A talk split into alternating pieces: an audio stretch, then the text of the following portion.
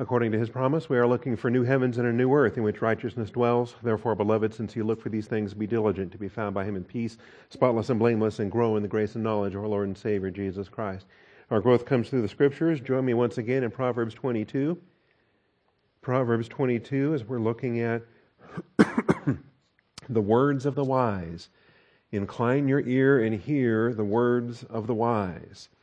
That's verse 17, and it begins then 30 sayings that are collected here and placed in this collection, in this portion of the canonical book of Proverbs.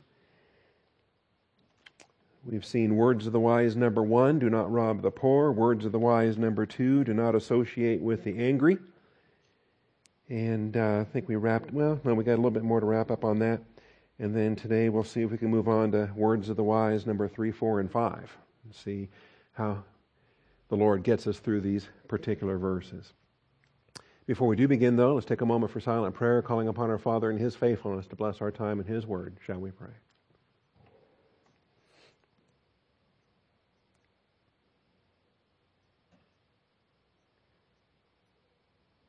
Almighty Father, we come before you this morning thankful for your truth, rejoicing in the privilege and blessing that we have on this day to assemble together to receive instruction. Father, we thank you for the grace provision that makes this possible, for this facility that we meet in, for the freedom that we have to meet here without fear. Father, just thank you for your grace provision uh, each and every day. We thank you, Father, and we praise you in Jesus Christ's name. Amen. All right, so I need to advance the slideshow. Usually I drop myself a little note so that I know what slide we're advancing to, but I failed to do that this time. And we've got a lot of slides. We've done a lot of work in this chapter already.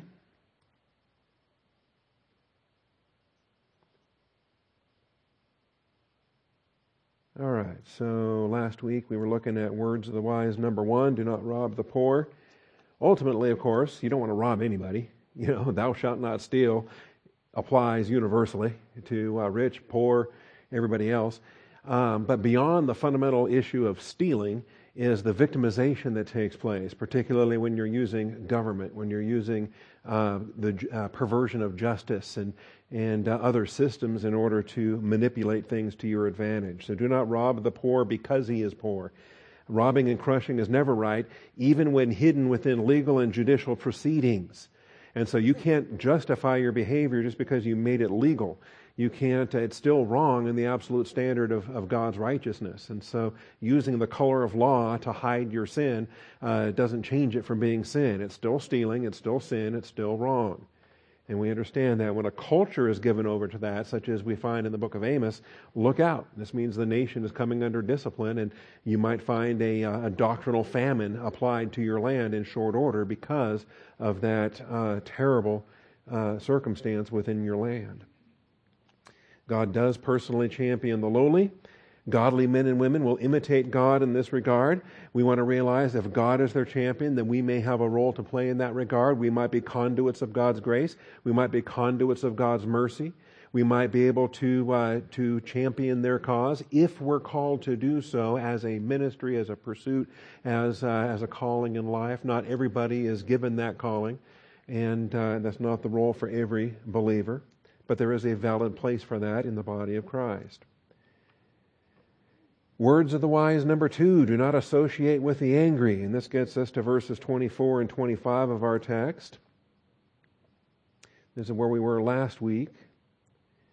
Do not associate with a man given to anger, or go with a hot tempered man, or you will learn his ways and find a snare for yourself. And uh, as is the case in many of these words of the wise, it's a do not prohibition uh, and there is a reason given. There is a kind of a, a, more unfolding explanation for if you do, you know, don't do this, but if you do, here's what you might expect, or here's a consequence that may unfold.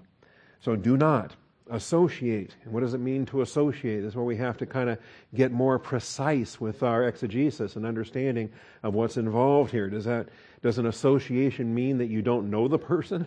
You don't talk to them? What does it mean? Well, it's it's a form of a friendship is what's spoken of here. And the language of friendship and the language of shepherding grabs my attention every time I come across it. So I want to pay attention to uh, to what this vocabulary is dealing with. But completely forsake companion friendship with the chronically furious. I came up with a trio of CF expressions. Completely forsake is your first CF. Uh, companion friendship is your second CF. And uh, the chronically furious is your third CF in this. And if that helps you remember it, then it helps you remember it. Because the, the angry man here is the, is the chronically furious. He's always angry. He's never not angry. His soul is given over to this anger. It's descriptive of his existence. This is not just, of course, you know, the anger that every human being has on occasion from time to time, or the anger we're supposed to have when, when we are sharing God's anger over certain issues. But no, this is the chronically furious whose soul is, is sold out to this kind of anger. And then the companion friendship that's being described here as well. The, uh, the verb ra'ah is a verb of shepherding, but it's also a verb of, uh, of friendship. And uh, the Strong's number 7462 is given over to both verbs. I believe there's two separate verbs. I believe that the ra'ah verb actually comes from, uh, from two different connections in the Hebrew language, whereby there is a ra'ah application that's a shepherding application, and there's a ra'ah application that's a friendship application. But uh, James Strong's went ahead and lumped them together and, and combined them both in the same number, 7462. So you kind of got to, you know, um, divide that up for yourself and, and put them in the appropriate bucket as you, uh, as you explore this verb. Extra care must be taken for two separate word studies. The angry man is a Baal Af. He is a Baal Af when it comes down to it. He is the Lord of the nostril. All right? Lord of the nostril. And that's uh, it's a fun title to consider, and we can smirk and laugh a little bit because it's it's amusing in our modern language sense. Uh, but the nostrils are uh, are indicative of, of fury. They're in the indicative. If you're a, like a bull, a snorting bull that's just raging, or uh, uh, huffing and puffing like the big bad wolf or whatnot, the uh, we have we have imagery in mind with the nostrils that flare and the nostrils that snort. And that's the Hebrew imagery related to wrath, related to anger in, uh, in this verse and in plenty of other passages. And then the Baal uh, terminology for the Lord. You know, we, we see that everywhere. Where there's contrast between Yahweh and Baal and the, the great conflict between, you know, with, with Elijah and the prophets of Baal and so forth. But this Lord of the nostril, he's also described as an Ish Chemoth and a man of rages, where it is descriptive of his essence, descriptive of his very um, being. He is an Ish Chemoth, a man of rages. And so it is useful for us to consider that God himself has slow nostrils, that he is Erech Apayim, he is slow to anger, and this is given to us again and again and again throughout the biblical record. Uh, Exodus 34 6, for example. The Lord passed by in front of him and proclaimed, Yahweh, Yahweh Elohim, that's the Lord, the Lord God, compassionate and gracious, Erech Apayim, slow nostriled, okay, slow to anger, and abounding in loving kindness and truth. These are the characteristics that are totally absent the Baal Af or the, or the uh, Ish Chemoth. He has no grace, he has no compassion, he has no loving kindness and truth. All he has is his nonstop rage. The, the, it's like what we encounter in our culture with the uh, perpetually, um, the perpetually outraged. They are never content, no matter what you do. And you can apologize, you can, and you can try to make amends. Nothing works because they are perpetually aggrieved. They are eternally offended, and uh, that's the that's the culture we live in. And so, I hope we're learning how to deal with it as we uh, keep ourselves in the love of God and uh, try to be compassionate and gracious and abounding in loving kindness and truth. And that's uh, what we deal with. So if you have a, somebody you know that is one of these Baal Afs, that is one of these Ish Chemos, you don't want to form the friendship with that person. Why would you? What possible rapport would you have with that? Why would you be his friend? Why would you foster that friendship? And why would you go where he goes? He's going to go places you don't want to go. So let him go. And uh, keep yourself in the love of God. That's the, the impact on this here. All right. In the New Testament, this principle is presented as being unequally yoked. unequally yoked. And I think fundamentally, 2 Corinthians 6, when, when we see, uh, let me go back here to Proverbs um, 22, 24. Do not associate with a man given to anger or go with a hot tempered man. You're not journeying with that man. You're not traveling with him. You're not walking in his circles. Or you will learn his ways. It affects you, it rubs off. And the learning here, by the way, is another form of the, of the oof, uh, the, uh, the, the same noun that we have for anger there, the elef for learning. Yep, it's elef for learning. This is not classroom learning. This is not academic instruction. This is not, you're not sitting down with a Bible and a notebook taking notes about his temper tantrums and his wrath and his anger and all of that. You're learning by walking with him. You're learning by being his friend. And that's not good. and then what you're really learning is, is if, if you do insist on having this kind of an association, is you're learning not to be the object of that wrath, right? Because you don't want him blowing up against you. You don't want him, uh, you know, his wrath to turn against you. So you're learning his ways. You're learning to placate him, to accommodate him, to, to uh, you know, to, to feed his, his wrath and make sure you're not the object. It's just a, it's a horrible way to live. Why do you want any part of that? You don't want to learn his ways, and that ends up you find a snare for yourself.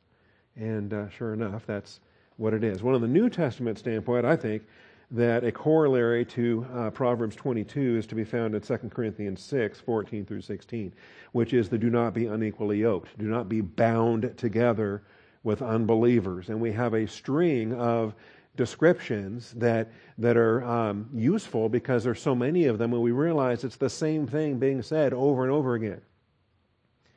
And the, uh, the problem is, is when you are unequally yoked, then you're stuck, right? You're bound. You're connected to them. So, in the sense of believers and unbelievers, what partnership have righteousness and lawlessness? So here's our contrast righteousness and lawlessness. You've got righteousness on the one hand, you've got lawlessness on the other hand. They don't mix. You don't link those. You don't marry those. You don't associate those. Okay? And there's lots of different associations, and obviously marriage is one of them. You would never want to get married to an unbeliever. But beyond that, there's also business associations, there's personal associations, there's, there's any number of things that would fall under the category of being unequally yoked if you are bound together. So there's righteousness and lawlessness. And then what fellowship has light with darkness? There's your second contrast. So the first contrast is righteousness and lawlessness. The second contrast is light with darkness. And it comes down to that, see. And, and these are the distinctions that we draw. That, that they are mutually exclusive. We don't try to blend them together. You can't have both at the same time. You can't link them together. The third contrast, Christ with Belial. Okay? I mean, it's getting pretty blunt, isn't it? Christ with Belial, when we have Baal Af and we have Ish Chemosh, why would I why would I have a partnership with Baal Af when my Lord is, is Yahweh Elohim, the Lord God of hosts? So we have Christ and Belial, and then we have a believer with an unbeliever. You're either in Adam or you're in Christ. These are the distinctions that we have. Okay? And we're not we're not drawing these distinctions so that we can be prideful or that we could um, you know, be critical of others or, or condemn them or, or do whatever. None of that. We're, we're drawing these distinctions so that we don't harm ourselves with unhealthy associations, so that we don't damage our own spiritual walk by walking in the darkness that's associated with that other side. It doesn't stop there. How many have we seen now? Um, righteousness and lawlessness, light with darkness, Christ with Belial, a believer with an unbeliever. Here's a fifth one the temple of God with idols. The temple of God with idols. There's your fifth contrast. So there are five pairs that are contrasted here in this. I think this is very memorable. This is very lyrical. This is almost, uh, uh, you, this is probably a song that Paul was playing around with, putting lyrics together in a way that could be, you know, uh, with a rhythm and, and, a, and, a, melody that could be uh, that could be sung and memorized in this with these five contrasts. The temple of God with idols. And you think about, and, and similar things, we were talking about physical health this morning and different things. Our bodies are a temple, but some people turn their body into an idol. Well, we don't want to do that. We don't want to, we don't want to, we're the temple of God. We're not, there's no association with idols. Anyway, other applications there. Now, besides the five pairings, there's five pairings that are contrasted. There's also five nouns that help us to define what it means to be unequally yoked. And so we go back to the top again and we, we start looking at these nouns and we see, wait a minute, when it says do not be bound together, do not be unequally yoked, we notice the, the nouns that, that come in between these pairings. There's partnership. Partnership is in between that first pairing there. Partnership. Well, what's that about? What's this partnership about? And then there's a second noun, fellowship. Okay, okay, I can say partnership and fellowship. They're similar, they're related, they're not synonymous. There's differences between them, similarities and differences between partnership and fellowship. But both of them are put in parallel to being unequally yoked. Any one of these would be considered an unequal yoke, whether it's partnership or fellowship. Or, what's the third term? Harmony. Partnership, fellowship, harmony. If you're finding harmony with Belial, there's a problem. okay? If you're finding harmony with this Baal Af, Ish Chemoth, there's a problem. There shouldn't be any harmony there. There should be disharmony. There should be, um, you know, I mean, musically, harmony is, is, is a sound that goes well with another sound. Okay? Which means, you know, theoretically, you're, you're in the same key somewhere, or maybe, you know, you've got, maybe there's a, there's a related key that goes with it. You know, somebody's in one key and you, you're in a related, maybe in a related minor or something, but there are keys that are harmonious, and then there's keys that are just absolutely uh, awful. and, and you go, oh, yuck, that doesn't go with that. That's just hideous. It sounds awful. It is disharmonious. So we have partnership, fellowship, harmony. Then we have in common. In common. What does a believer have in common with an unbeliever? Things in common. Things in common. We've got to ask ourselves this what do we have in common? And if we have something in common, does that bother us? Okay? Does that bother us? Well, maybe yes, maybe no. If, it's, if we have it in common and it's a total coincidence, well, then who cares? But if we have it in common and it's not a total coincidence, then I may want to start to evaluate why do I have this in common? Is this something, is this a commonality I want to step away from? Different things. All right. Are we done yet? Partnership, fellowship, harmony, in common. That's only four. We had five pairings. Oh, there it is. Agreement. Agreement. There's our fifth expression agreement. And in all these things, and sometimes you can't agree. Sometimes you have to agree to disagree. Sometimes you have to say, you know what? It's just not how I see it. Because you're looking at life with, with, uh, with a worldly view, I'm looking at life with Scripture. So, what agreement are we going to come to? Well, let's try to find common ground. The, the truth cannot find common ground with a lie. So there can be no partnership, fellowship, harmony, commonality, agreement with Bios Life Associates who do not share our Zoe Life association with Christ. So what it comes down to, we have to, whatever agreement there may be, whatever commonality there may be, whatever partnership there may be, whatever harmony there may be, it's going to be highly, highly limited. And my suspicion is it, it's not going to endure long term because the disharmony, the, the things not in common in, in our Zoe life and their lack of it, is going to uh, is going to effectively bring that to an end. Okay. And I hope that makes sense. Again, there's Bios life, there's Zoe life. I've been trying to stress this in several recent newsletters that we understand. Zoe is the life we receive when we believe in Jesus Christ. That nobody is born with Zoe. But you're born with Bios. You, you have Bios life. We have this secular, temporal, earthly existence that we all share on this planet. But Zoe, the gift of God, is Zoe, eternal life in Christ Jesus our Lord. And so if you have the Son, you have life. If you don't have the Son, you won't see life, but the wrath of God abides on you. So um, I think it's just so limited, and we're, and we're commanded not to be unequally yoked. That's the key. So um, apply this then to social life, okay? Because social life is very frequently, it's a blend of Zoe life and Bios life, depending on what kind of social life you're talking about, where you are, the places you're invited, or the places you maybe you butt into uninvited. I don't know. Whatever, however you do that in your social life. You know, can I sit down with an unbeliever and watch a ball game? Sure. I can watch a ball game with an unbeliever, and whatever. Okay.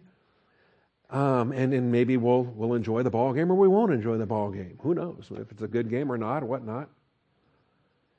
But in with respect to the conversations we have during that ball game, you know, if, if I want if I want to talk about Proverbs or Philemon or Genesis or or you know spiritual things, and he has no interest in that whatsoever, you know, okay. Is it fourth down yet? Well, you know, you just turn the conversation back to sports again, what have you, right? Sit around talking about earthly things and because there's no frame of reference for anything spiritual. All right. Well, we'll let that go. Let's. Uh, okay, I'm shocked, but I shouldn't be. Let me double check. All right. That is an old slideshow. Stand by. Um, when technology works, it works great.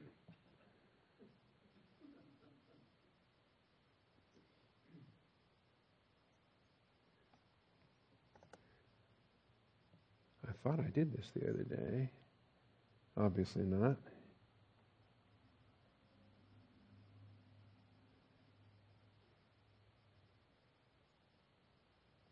All right, so let's try this again. See if this is the updated slideshow. Totally. All right.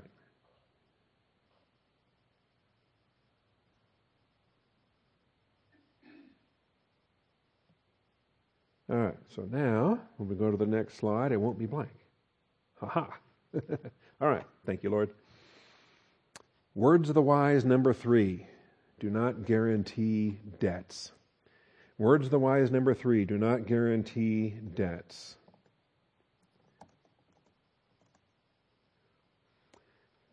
Do not be among those who give pledges, among those who become guarantors for debts. If you have nothing with which to pay, why should he take your bed from under you? First of all, if it's not your loan, why are you guaranteeing what this other person's doing?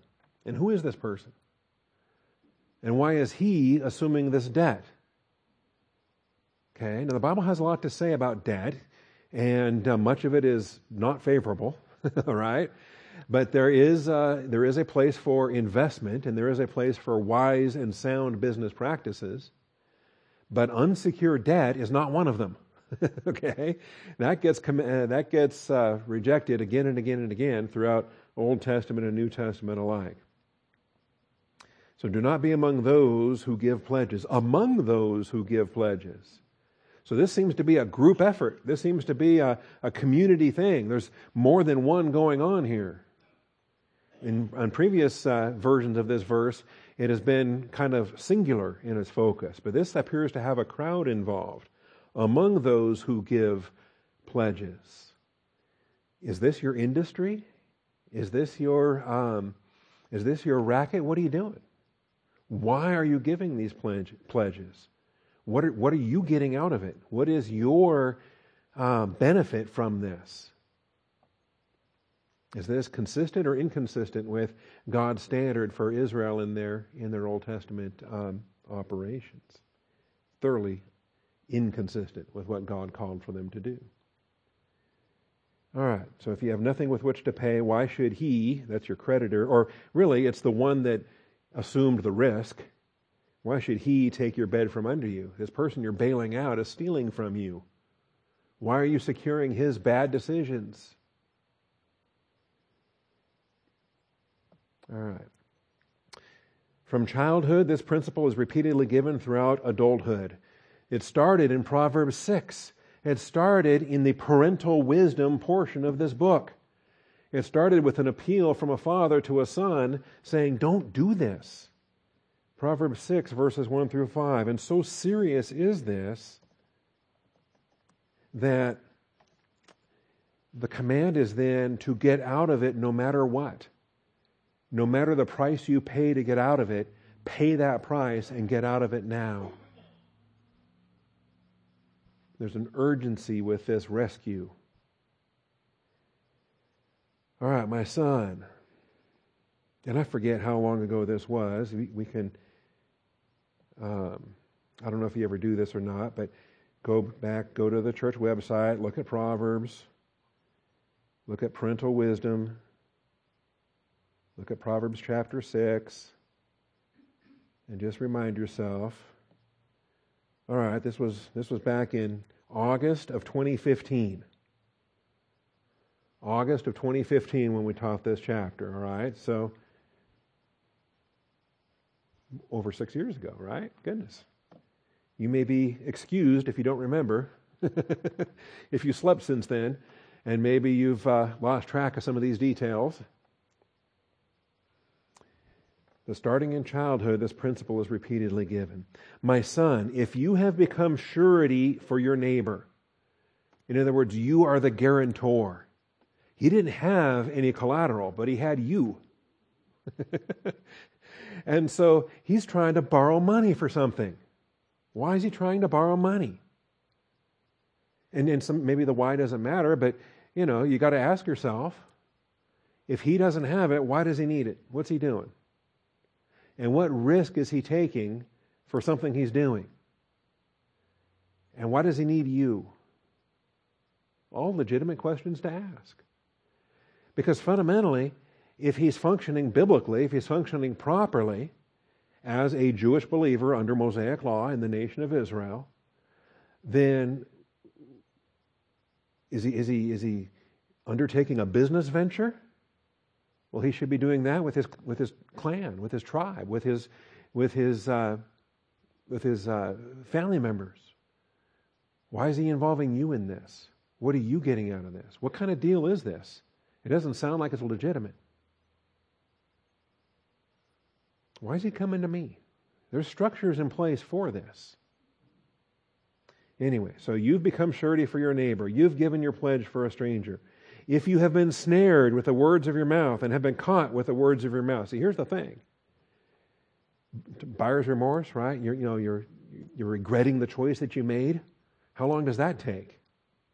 Well, it kind of depends on how dumb the choice was. you know? depending on what car you drove off the lot, you get a block away and you realize, I can't afford a Lamborghini. What am I doing? You know? So you've been snared, you've been caught. Do this then, my son, and deliver yourself. We talked on Sunday about Noah's ark when God said, Noah, build for yourself an ark. Understand how rare this language is. Understand that this flies in the face of the normal biblical theology that says you cannot save yourself. None of us can save ourselves eternally from the lake of fire, right? We're all sinners. The Bible makes it clear over and over again that there is no human being that can ever save themselves. So when he uses language like save yourself, that gets your attention. And you stop and say, Whoa, wait a minute. Do this then, my son, and deliver yourself. Since you have come into the hand of your neighbor, go humble yourself, importune your neighbor. You are in a bad place and you put yourself there. You should not have made that terrible decision. So your answer now is not fun, it's not pleasant, it's humiliating.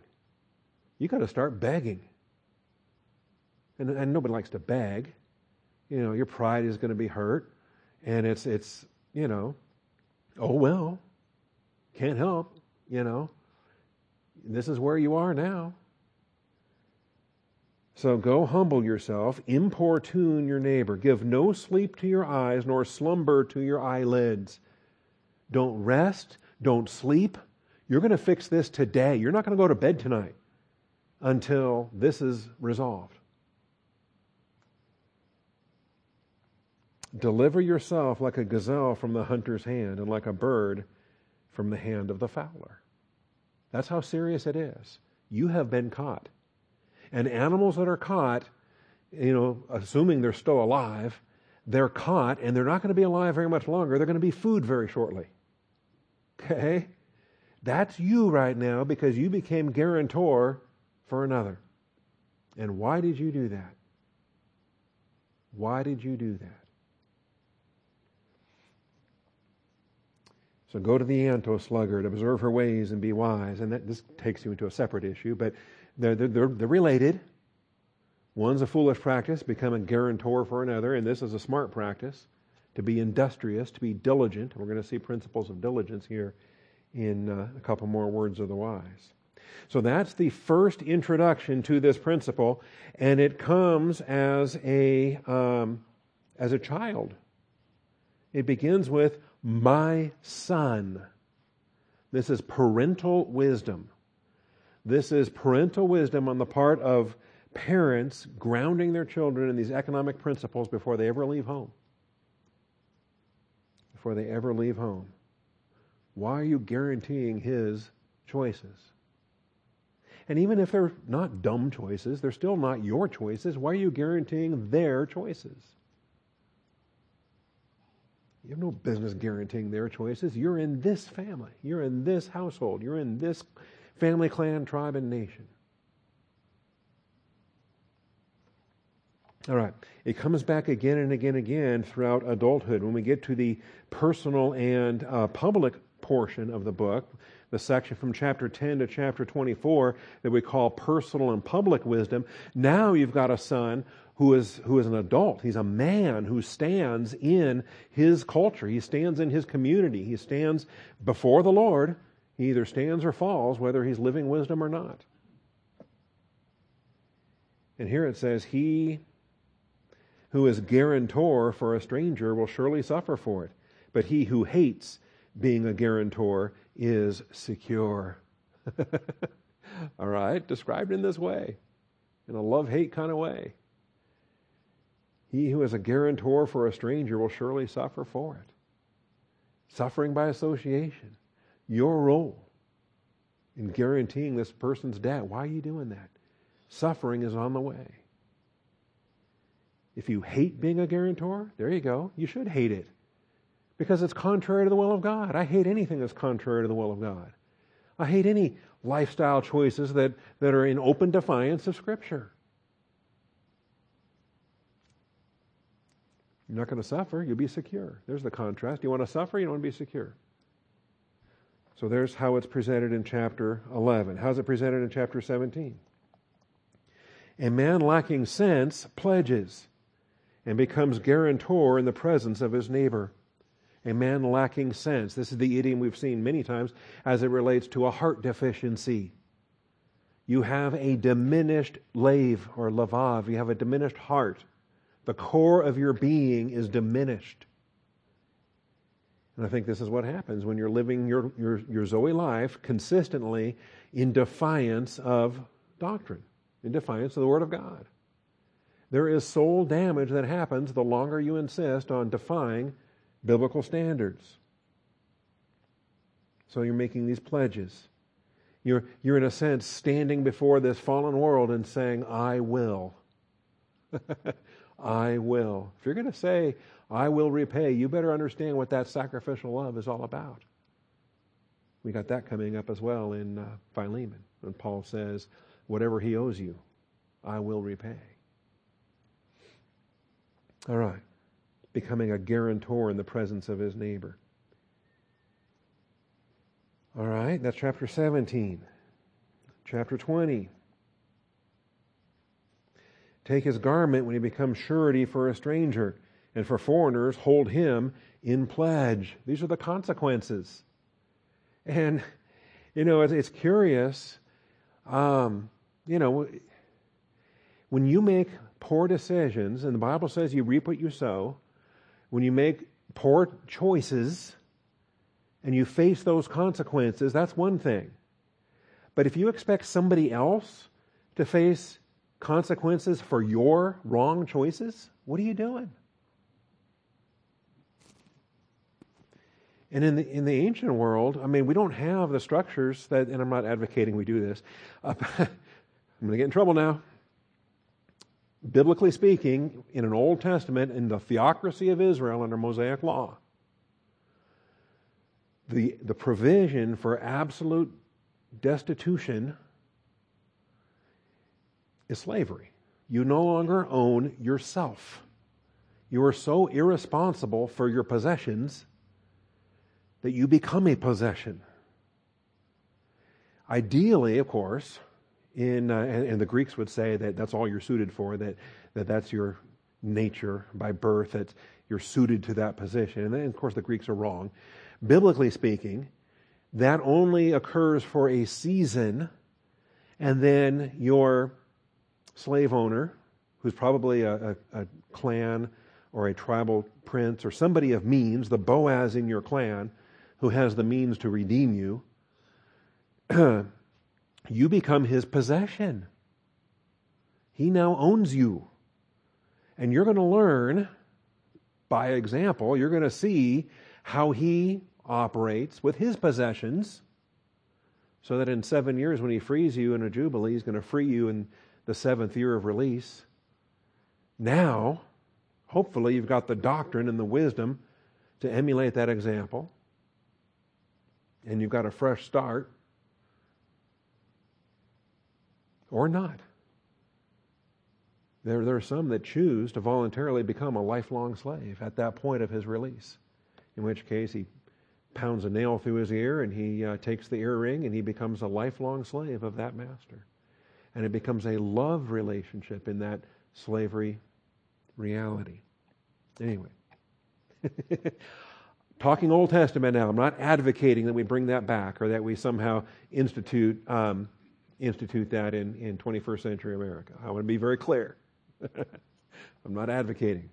We, we did away with debt imprisonment years ago, except um, it still is maintained today in the, in the form of um, child support and alimony. But other than that, you, you can never be imprisoned for your debts in uh, typical cases.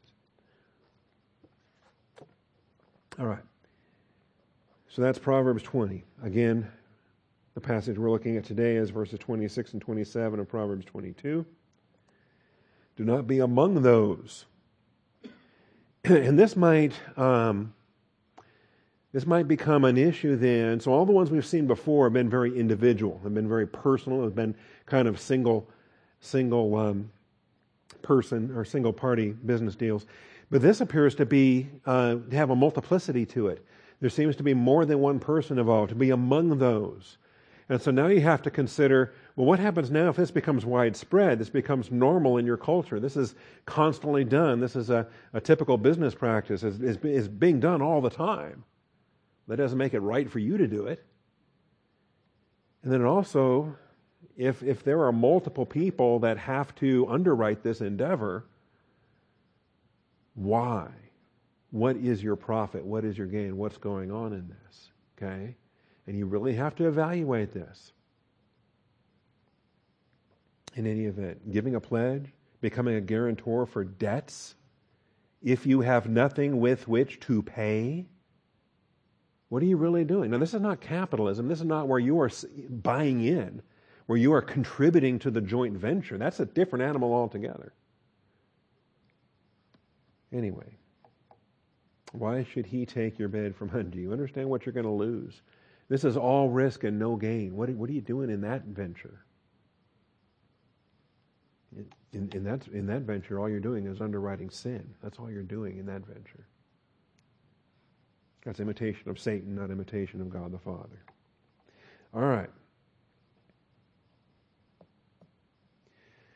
Job begged for the Lord to become his guarantor when he despaired of any human understanding. And I think it's interesting that the book of Job uses this, uses this language of debt and guarantor, and Job is appropriately trying to take all of his earthly sufferings and trying to keep, you know, turning discussions back to the Lord again. And I'm not quite sure that he's on target with this at this point, but at least he's far beyond what his three friends are doing. his three friends are blaming him for all the, the evil that's coming upon him. But Job uses this language of debt and guarantor and throws it to the Lord in this circumstance. And it's, it's curious to me. And every time I come back to the book of Job, I wonder, goodness, are we going to, can we take this as a book study some point? Maybe after Genesis is over or some point. When can we make Job our, our Sunday morning message and spend, spend five years in the book of Job? Wouldn't that be awesome? But in Job 17, it's a continuation of Job's defense. It's useful if you outline the book of Job and, and track. So there's, there's, there's the first round with each accuser, three of them, and Job has an answer for all three of them. And then there's a second round, again, three of them, and Job answers each one in turn. And then there's a third round with only two of the accusers. I think, I think um, Zophar gives up. I think Bildad and Eliphaz, they, they try all three times, but the third one just gives up and, and does not say anything in that third round. Um, anyway, the, the, the, outline and the structure of the book of Job is amazing. But um, in this chapter, this is one of Job's defenses. My spirit is broken, my days are extinguished, the grave is ready for me.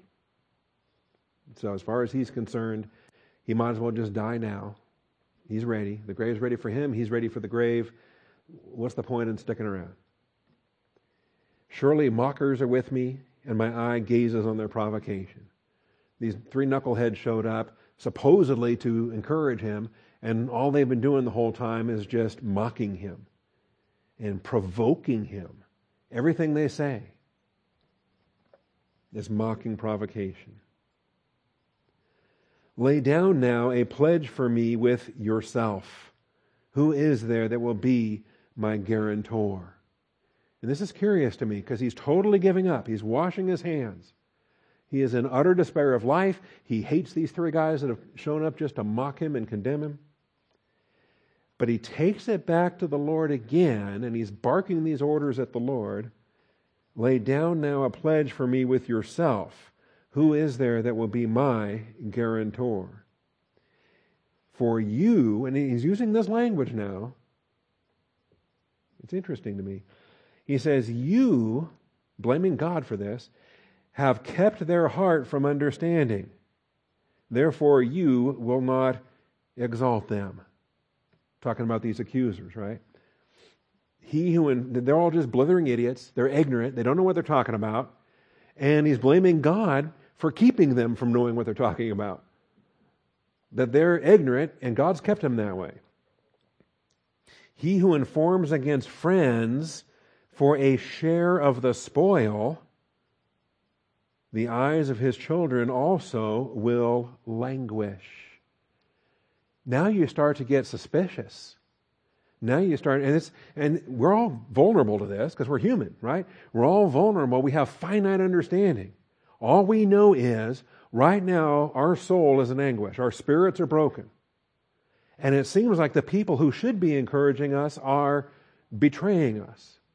And it seems like God isn't helping matters right? And we start to wonder. You can't help but wonder. I think it's normal to wonder. if all of this is happening, you know, if everybody is out to get me, does that mean I'm paranoid? What does that mean? Well, I'm not paranoid if it's true, if they're all out to get me. So what's what does this mean? And then I start to wonder, this is so unbelievable. All three of these guys can't all be equally wrong and spectacularly wrong, but they are. Now I'm starting to wonder. It sounds to me like there's some kind of conspiracy going on. It seems to me like there's an informant. It seems to me like he who informs against friends. Wait a minute. There's something else going on. And who can he suspect? His kids are all dead. His servants have all fled. His associates are all gone. Basically, the only one left in the human realm is his wife. and maybe, you know, once you've ruled out all the other suspects, I guess it's got to be her. Or it's God Himself. It's God Himself. This is why you're not guaranteeing. This is why you're not the guarantor. This is why you're not, because um, you're on the other side. You're in on this. And you're informing against friends for a share of the spoil. Oh. Oh, wait a minute. What happens if the person who agreed to be your guarantor is actually in cahoots with, uh, with the other side? So he's not your guarantor. He's actually on board with the, the whole operation to, to, to, to steal from you, to take everything you've got. You have been set up to fail, and that guarantor is in on it. He's getting his cut. Anyway, and it goes on. This, this whole chapter is remarkable. He has made me a byword of the people. when your name becomes a byword, when, uh, you know, oh man, you don't, you know, don't be a Bolander. What does that mean? When your name becomes a byword. You know, whatever you do, don't become a Pastor Bob. Well, that's, you know, if your name is a byword in the negative sense, that's horrible. You want, you want your name to be a proverb in the positive sense. You know, I want to be a John Gill because John Gill, his name became a, a proverb that uh, you could uh, put your hand on a Bible and raise your hand and, and you would swear that something was true and it was just as true as John Gill is in his study. And that oath was accepted in courts in London because it's just as true as John Gill is in his study. Man, praise God, what a reputation. What a, what a, your name becomes a proverb at that point in a positive way, not a byword in a negative way. I am one at whom men spit when the name is mentioned, right? Because of just the utter derision, the utter disgust. You know, oh, here comes so and so. Oh, okay. And then you end up with football stadiums all chanting, you know, uh, a vulgarity against the president. Your name becomes a byword. I am one at whom men spit.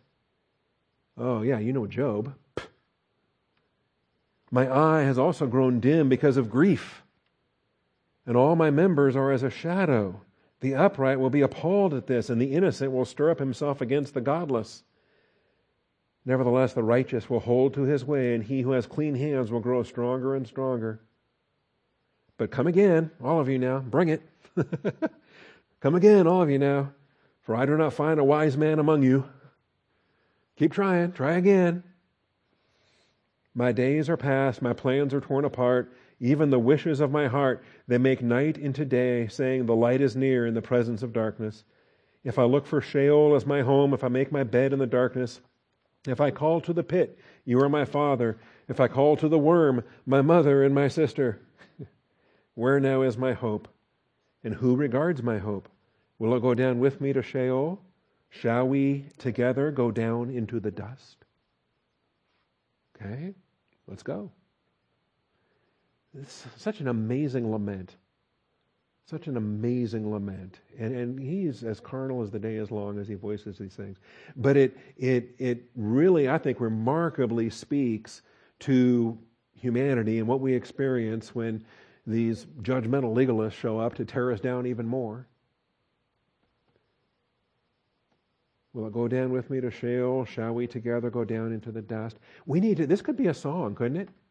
We should rewrite, well, we'll use the same melody for shall we gather at the river, right? But instead of shall we gather at the river, let's just go to hell, right? Shall we go down to Sheol? Shall we together go down into the dust? All right, so Doug, work on that if you would. Let's you're, you're the songwriter here. Anyway. You know, it's curious though, in all of these passages, and when you search the scriptures and you examine what it means to be a guarantor, and then you realize that's what Jesus did. He paid my price, He paid my debt. And the biggest thing, I think, when you're defiant against God and you decide to imitate Satan and you become a, a, a guarantor in the, in the wrong way, is beyond just being a stupid financial decision. You're actually living out a blasphemous um, rejection of the beauty of Jesus Christ and what he did for our sake. If you, if you really think of it in those terms. Something else. All right. Here's another con- uh, consequence. Becoming a guarantor ruins the possibility of providing via grace. Becoming a guarantor ruins the possibility of providing via grace. So if somebody comes to me and says, you know, can you, um, I want you to, to uh, guarantee my debt. I want you to, uh, to do this. You know, wouldn't it be a better thing if I just, in grace, give you what you need? you know, isn't that a better opportunity? To just be a provision of grace and say, all right, you want me to sign for this debt? How about if I just give you what you need? Yeah. Luke 10:35 and Philemon 18 and 19. I think um, we've got principles there as well.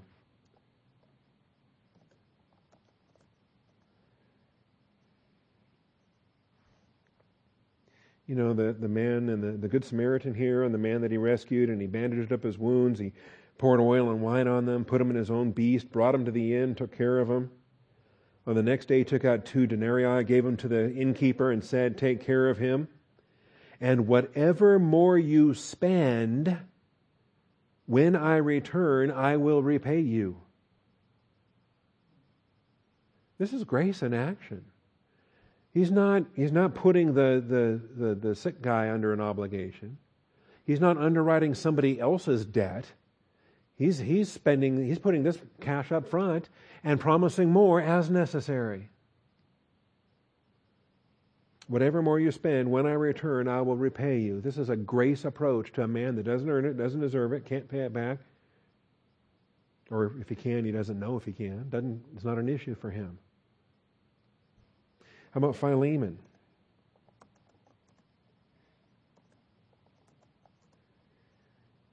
Talking to Philemon about Onesimus, the runaway slave, and Paul says, If Onesimus has wronged you in any way, or if Onesimus owes you anything, and of course, he has the whole story. He knows what it is. He's just not mentioning the amount. But if this is the case, if he owes you anything, charge that to my account. Take that debt out of you know, in your ledger book, and instead of applying it to him, apply it to me. Charge that to my account. I, Paul, am writing this with my own hand. I will repay it. I will repay. And fundamentally, this is in grace. Does Onesimus deserve this?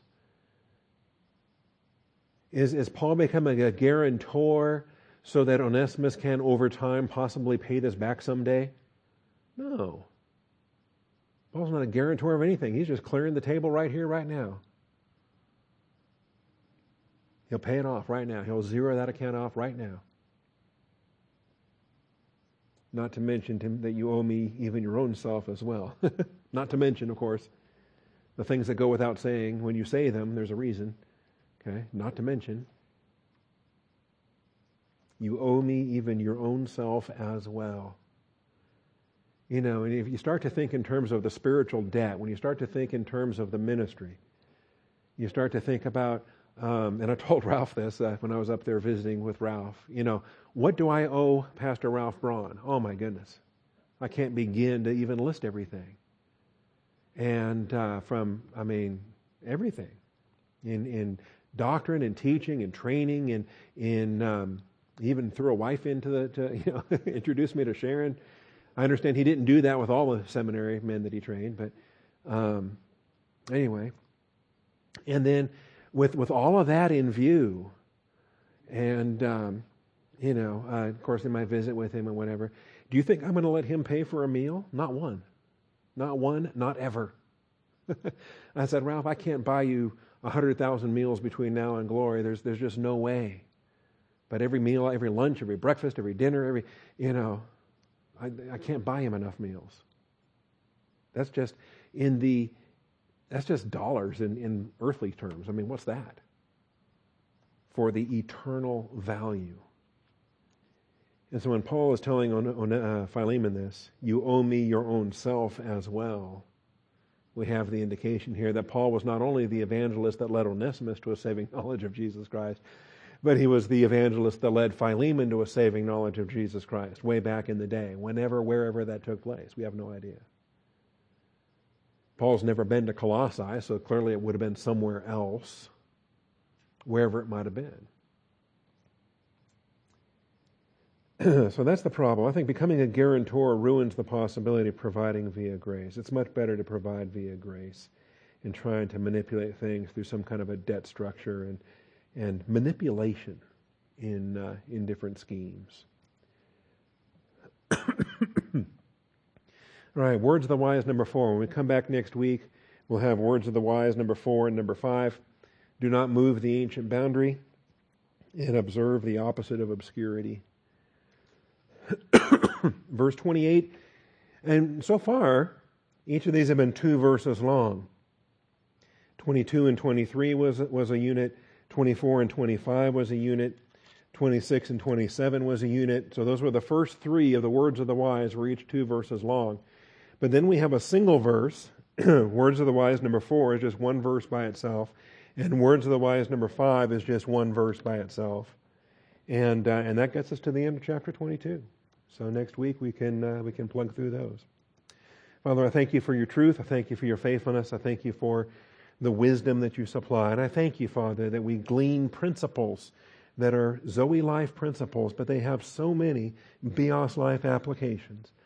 I pray, Father, that we would keep our Zoe life and our Bios life distinct, but that we always, always base our Bios life decisions over what we know to be true in the Zoe life applications. We thank you, Father, and we praise you in Jesus Christ's name. Amen.